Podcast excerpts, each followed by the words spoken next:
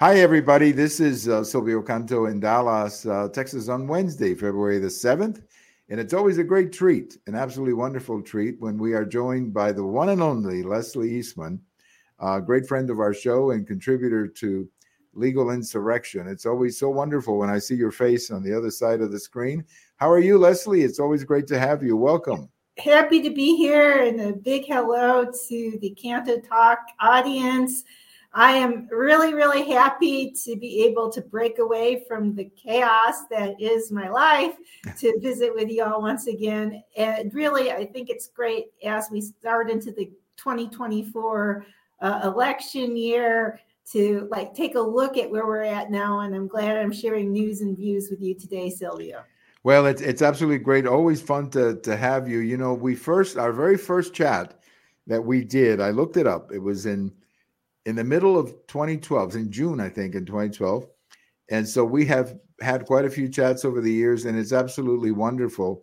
Uh, and today, I'm sure will be just great. But I want to say this um, today is the 60th anniversary of something that you probably don't remember. And I don't remember it either, except that I'm I'm a big fan of the Beatles. Today is the 60th anniversary of the Beatles arriving in the United States. Uh, they landed at JFK Airport. We had just had just been renamed or JFK because he, he had only been killed a couple of months before.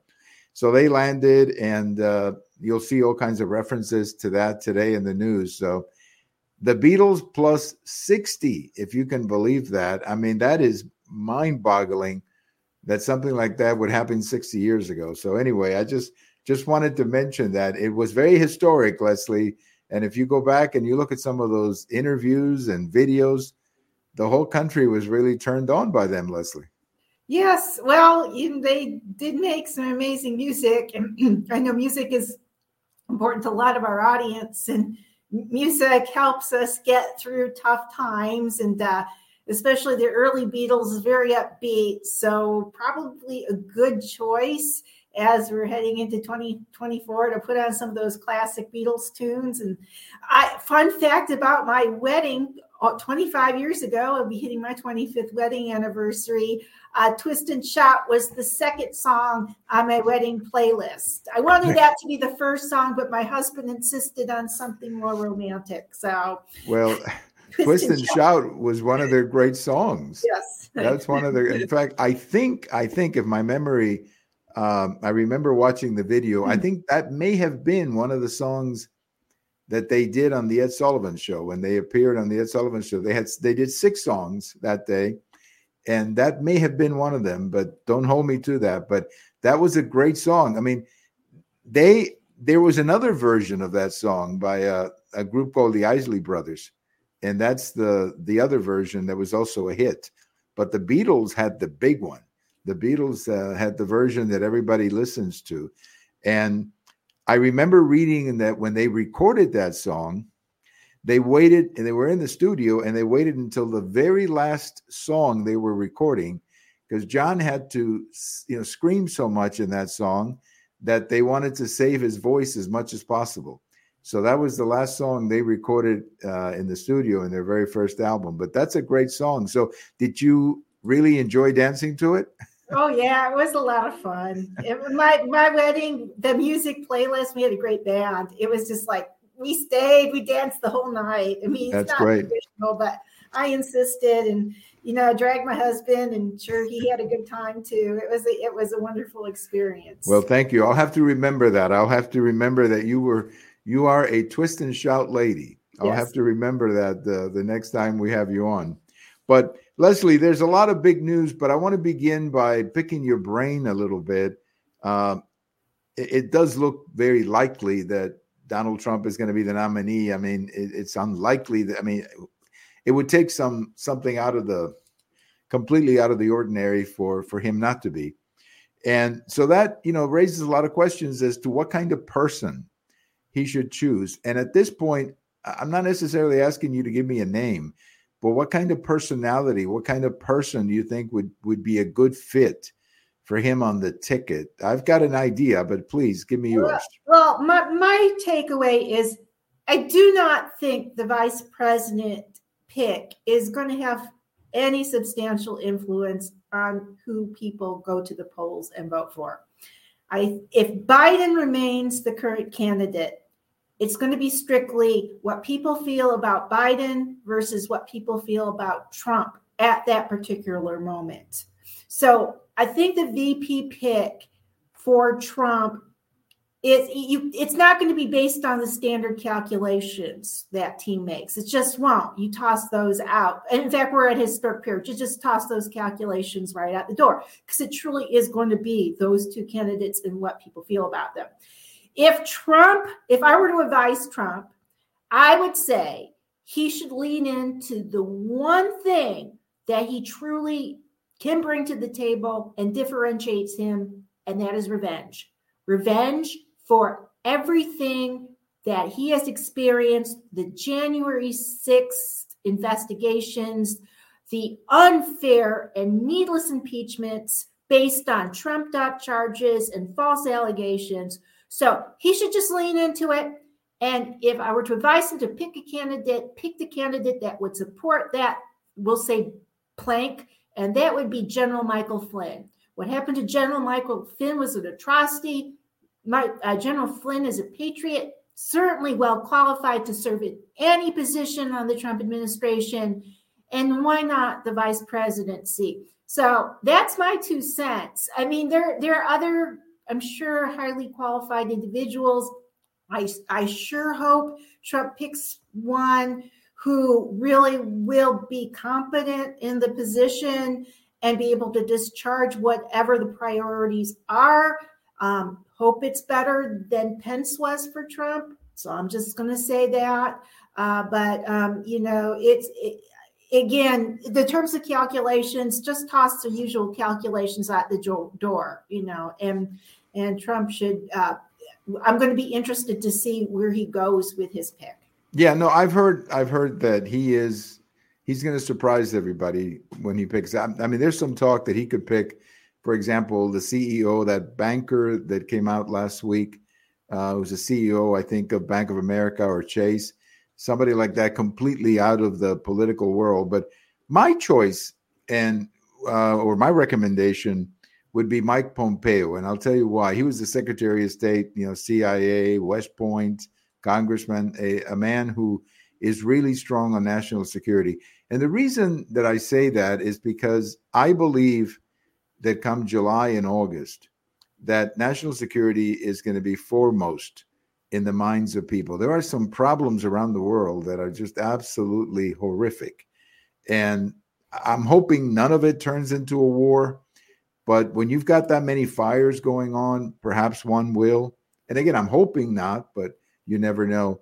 And a guy like Mike Pompeo, I think, would give the the, the citizens, the voters, uh, a sense of security that Trump is going to have the right kind of advice uh, around him. So that would be my choice, Mike uh, Pompeo. Uh, but that leads me to another question that I, it just occurred to me. Uh, a lot of people are saying that it should be a woman.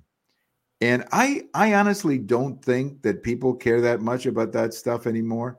Uh, I mean, that's my feeling. Maybe you as a woman have a different view, but uh, my, I think that a lot of people on our side just say pick the best person and get over this identity politics stuff. Do you think I'm wrong? No, like I said, I, I think that kind of thinking it will not weigh with Trump this time around and should not weigh with anybody this time around.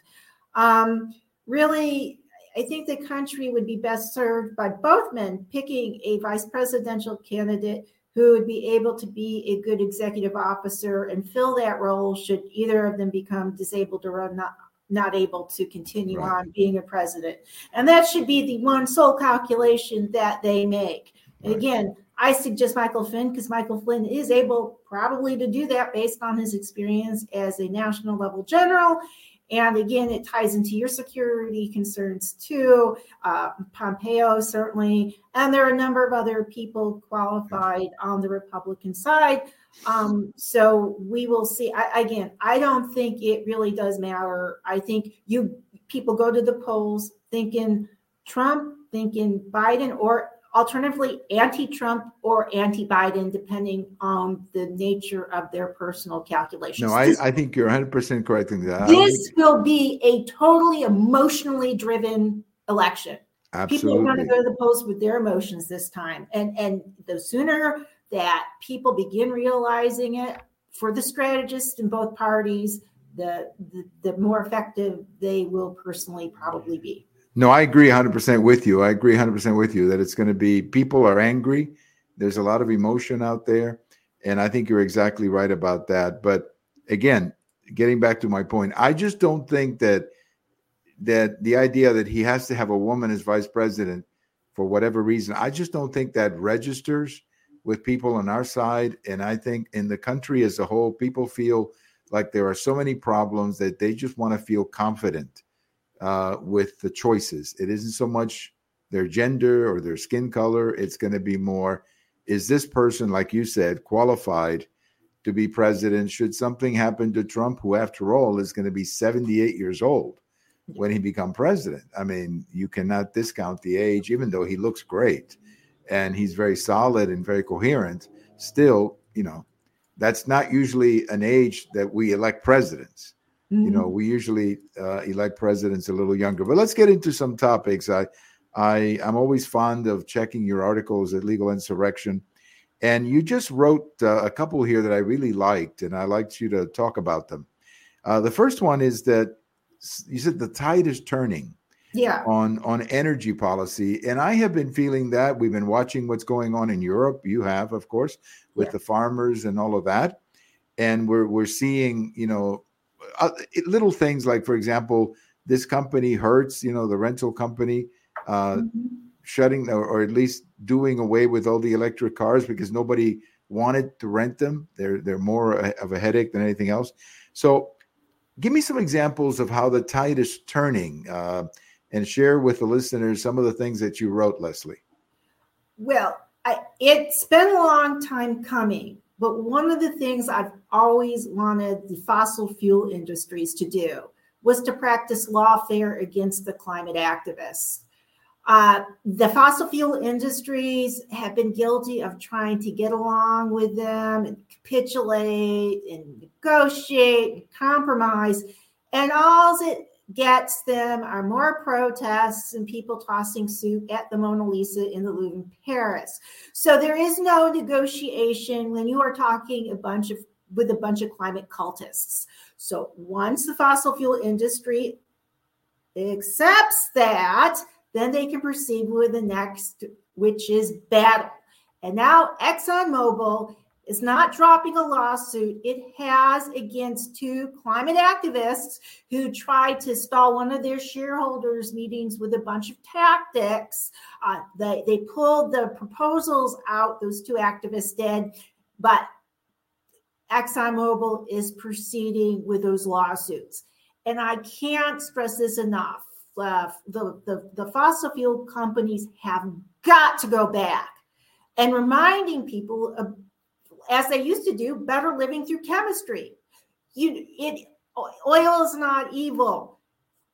You know, gas and oil exploration is not going to kill the planet. There are a lot of falsehoods out there regarding carbon dioxide and its contribution to the atmosphere. In fact, its level of presence in the atmosphere. So, going in and lawfare, number one, but the oil companies should devote some of those monies to to better education.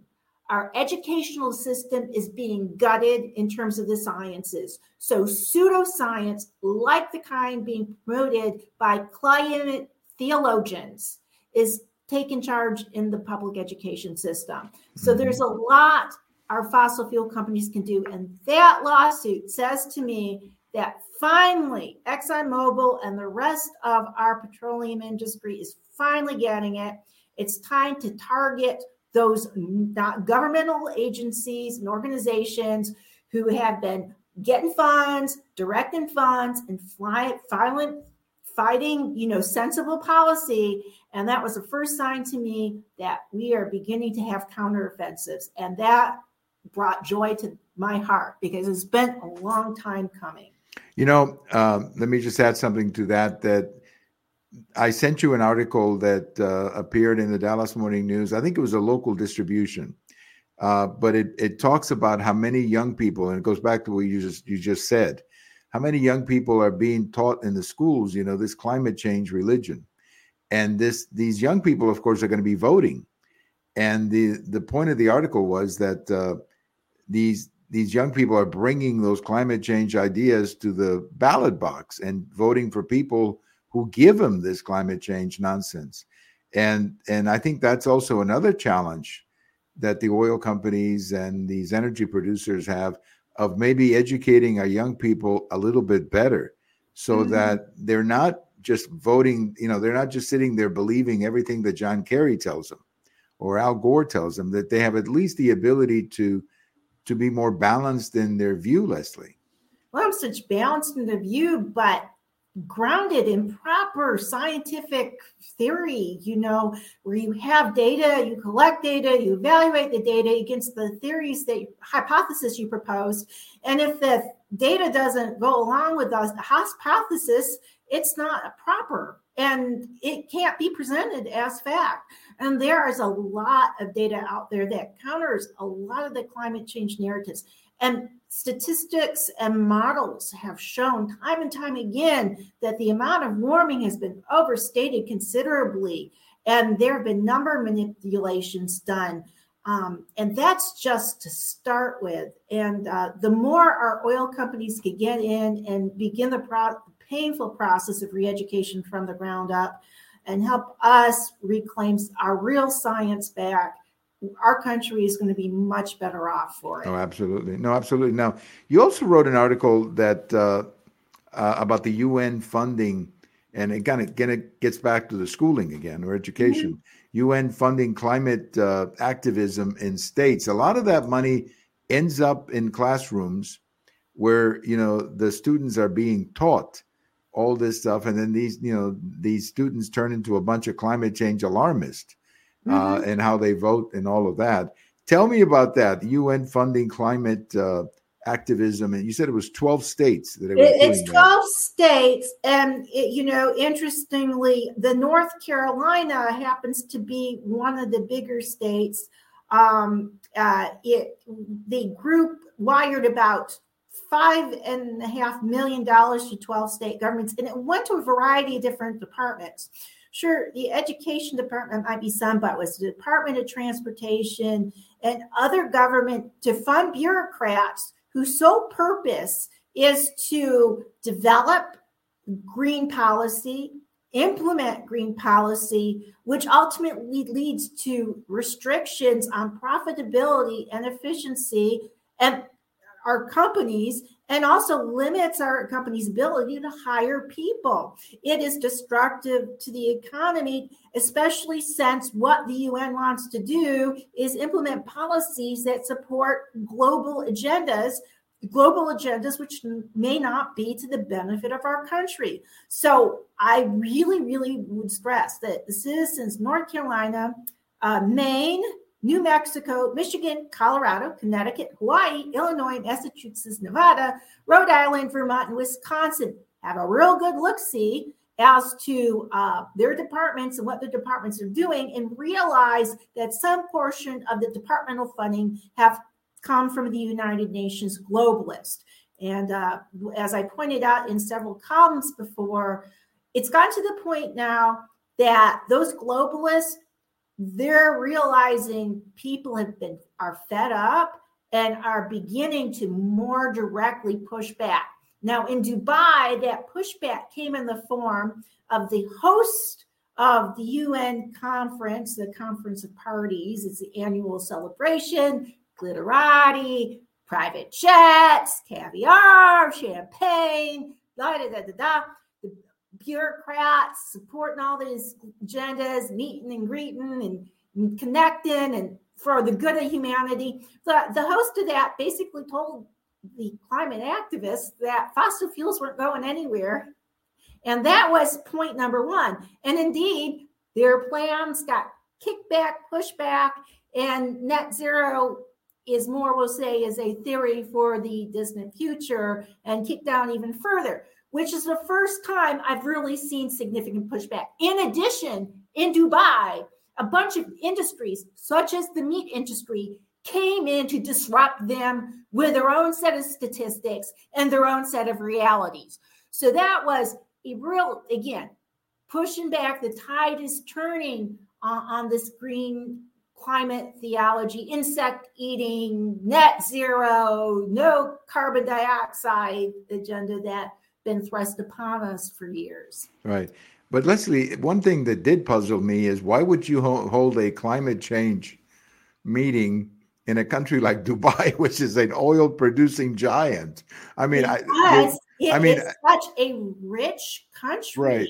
And and those resorts spectacular. If you were going to some some place to have a comfy com, comfy conference, that would be a great place to go. Um, no, I, I understand. I mean, I get that. I mean, Dubai is wasn't that where they had the World Cup a couple oh, years yeah, ago? Yeah, no, yeah, yeah. They throw, no, they I mean, party there. No, no, no judgment on that. Locate great choice location. No, I mean, I've I've had people who who told me they went to the World Cup and they say the place is unbelievable. I mean, anything you want, they have. But it just when I first heard, I guess my reaction when I first heard that they were going to have this climate change meeting in Dubai, I I had to say, wait a minute, are you sure it's Dubai, the one I'm thinking of, or is there a a city named Dubai somewhere else? But but anyway, yes, uh, may, maybe they may, maybe some of the some people should turn the trick on on the activists by maybe throwing tomato soup on one of their pictures. That that would be kind of oh, cool. Oh no, well well I'll back up.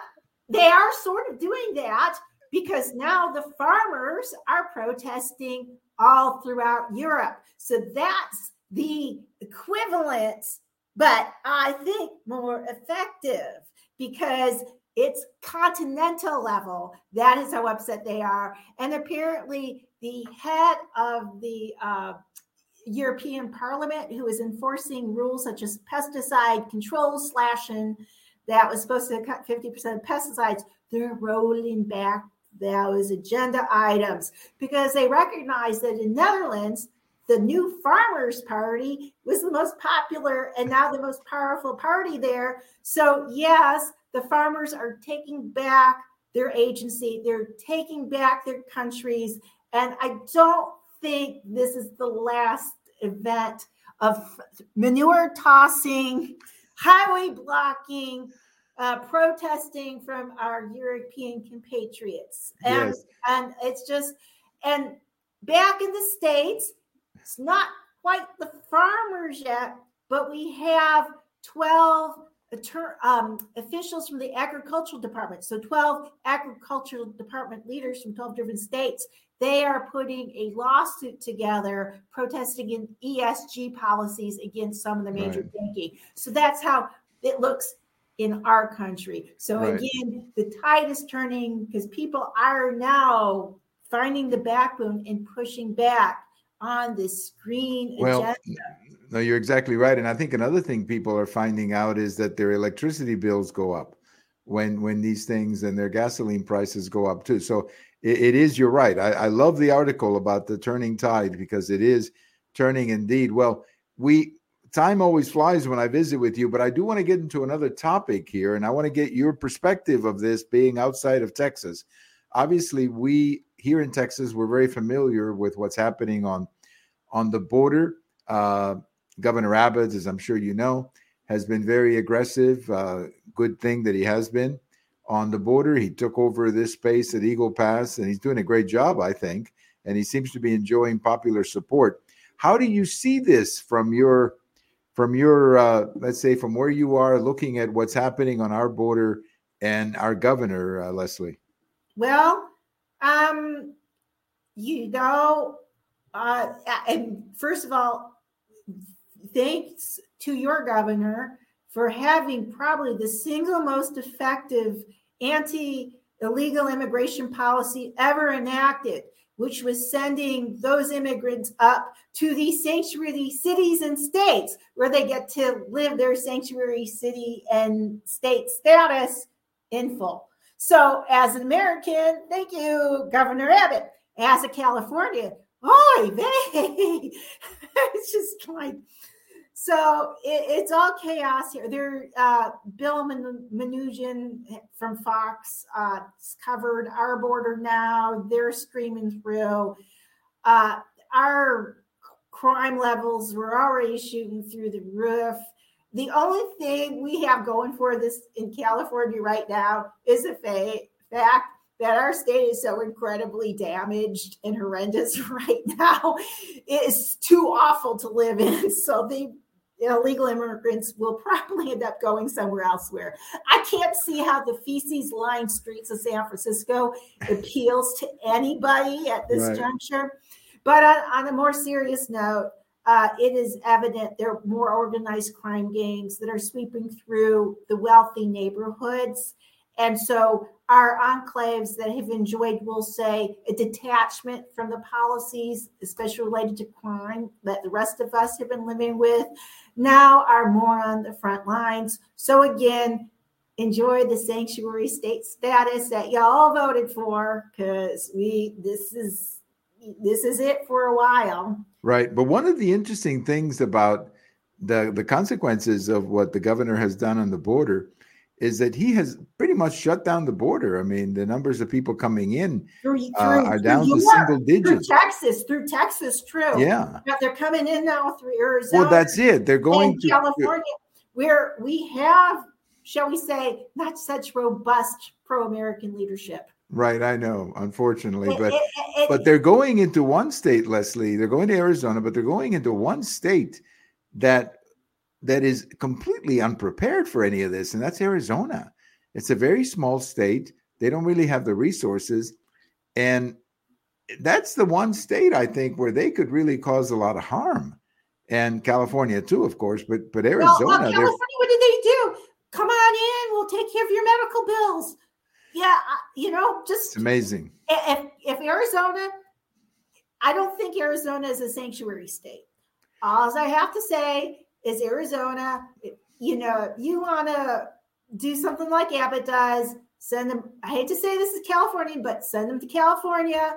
Make us live with the sanctuary state that, again, Sacramento, you know, proud. Again, this all goes back to Trump because sanctuary status became a, a symbol of anti Trump defiance.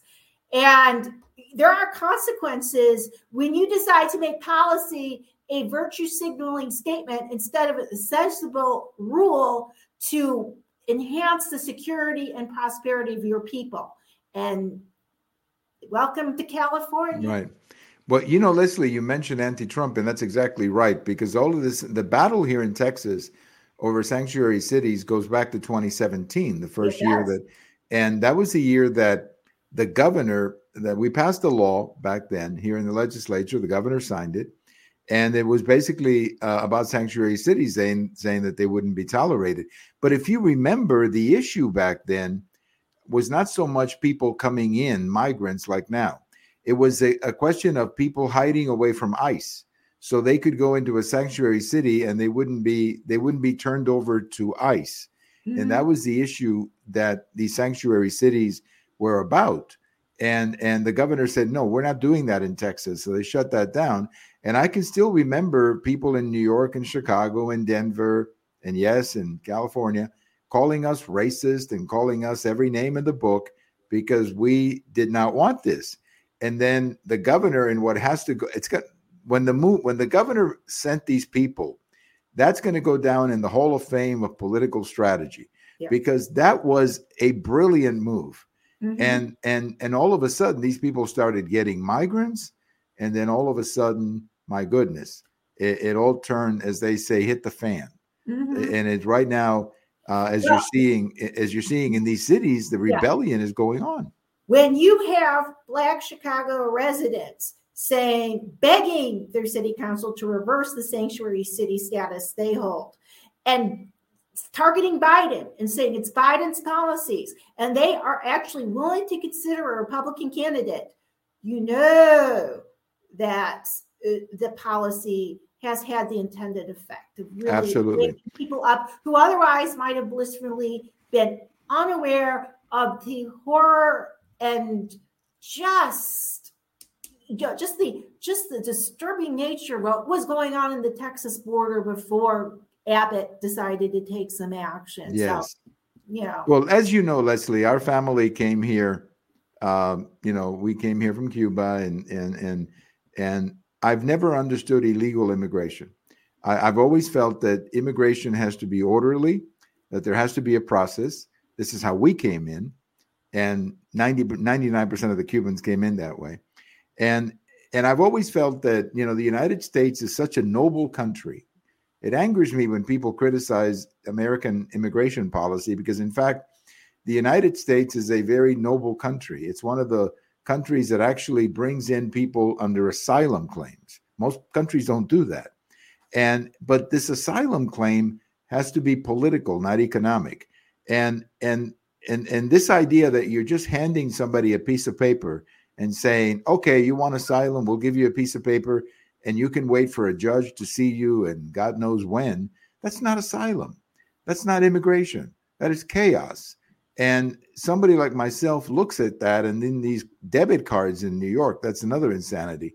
Uh, we look at that and we go, that's crazy. I mean, that's just crazy. You're insulting people like me and my well, late you're, parents. You're insulting and cheapening citizenship for everybody native born and legal immigrants as well.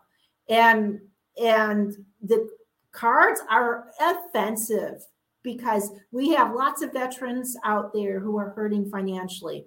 Where's their debit card? They served this country. Many sacrificed. Where's their debit card? Right. So, no, I agree. So, it, it it's awful. It's like, but again, they're des- the, the people who are now experiencing the consequences are desperate for solutions and the solutions there is just one to stop yeah. it completely and to put up our border and to deport those who are not here legally right no you're exactly right and and that's what hopefully will come but but i can tell you i was talking to a gentleman from colombia the other day and we were talking about this situation on the border he has a sister who has been on the list to come into the country legally. And the sister has been on that list for several years. And she goes through all the paperwork, all the process, you know, all the stuff that you got to go through, which is extensive. And my friend was saying, it makes me angry. My sister is following the law and she has to wait her turn.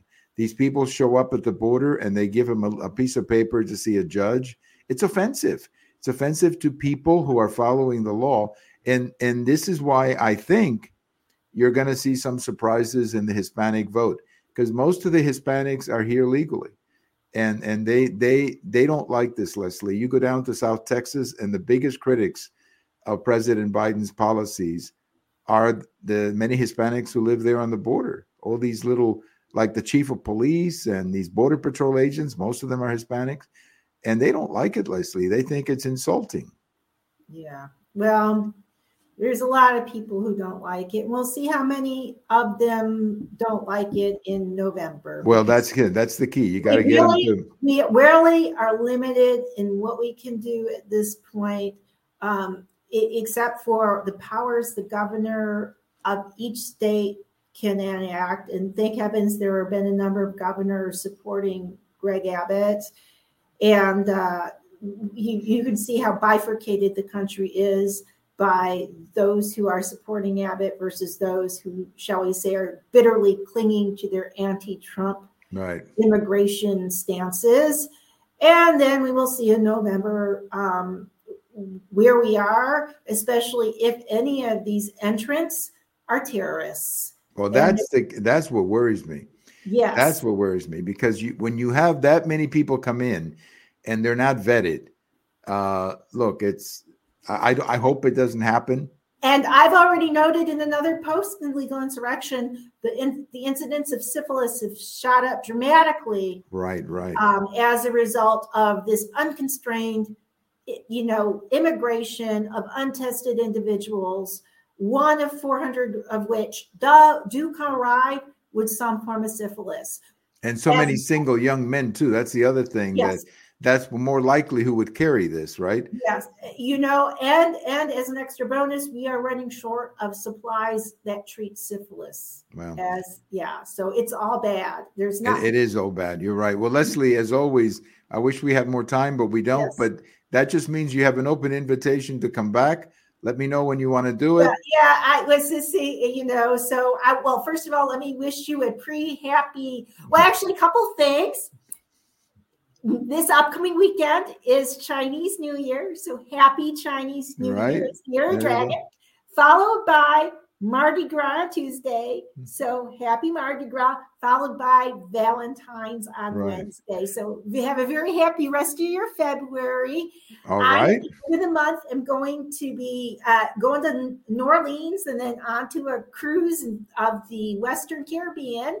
So when I get back, I will give you a call. Hopefully, St. Patrick's Day. Yes, we'll do that. We'll do that as we have before. Yes, been going on. Uh, yes.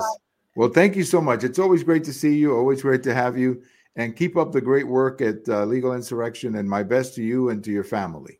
Yes, back at you. Congratulations on the grandkids. Yes. And, uh, congratulations on the fabulous show, and looking forward to spending the rest of 2024 doing punditry with you. All right. Okay. Have a wonderful day, Leslie. Enjoy yourself, and we'll see you soon.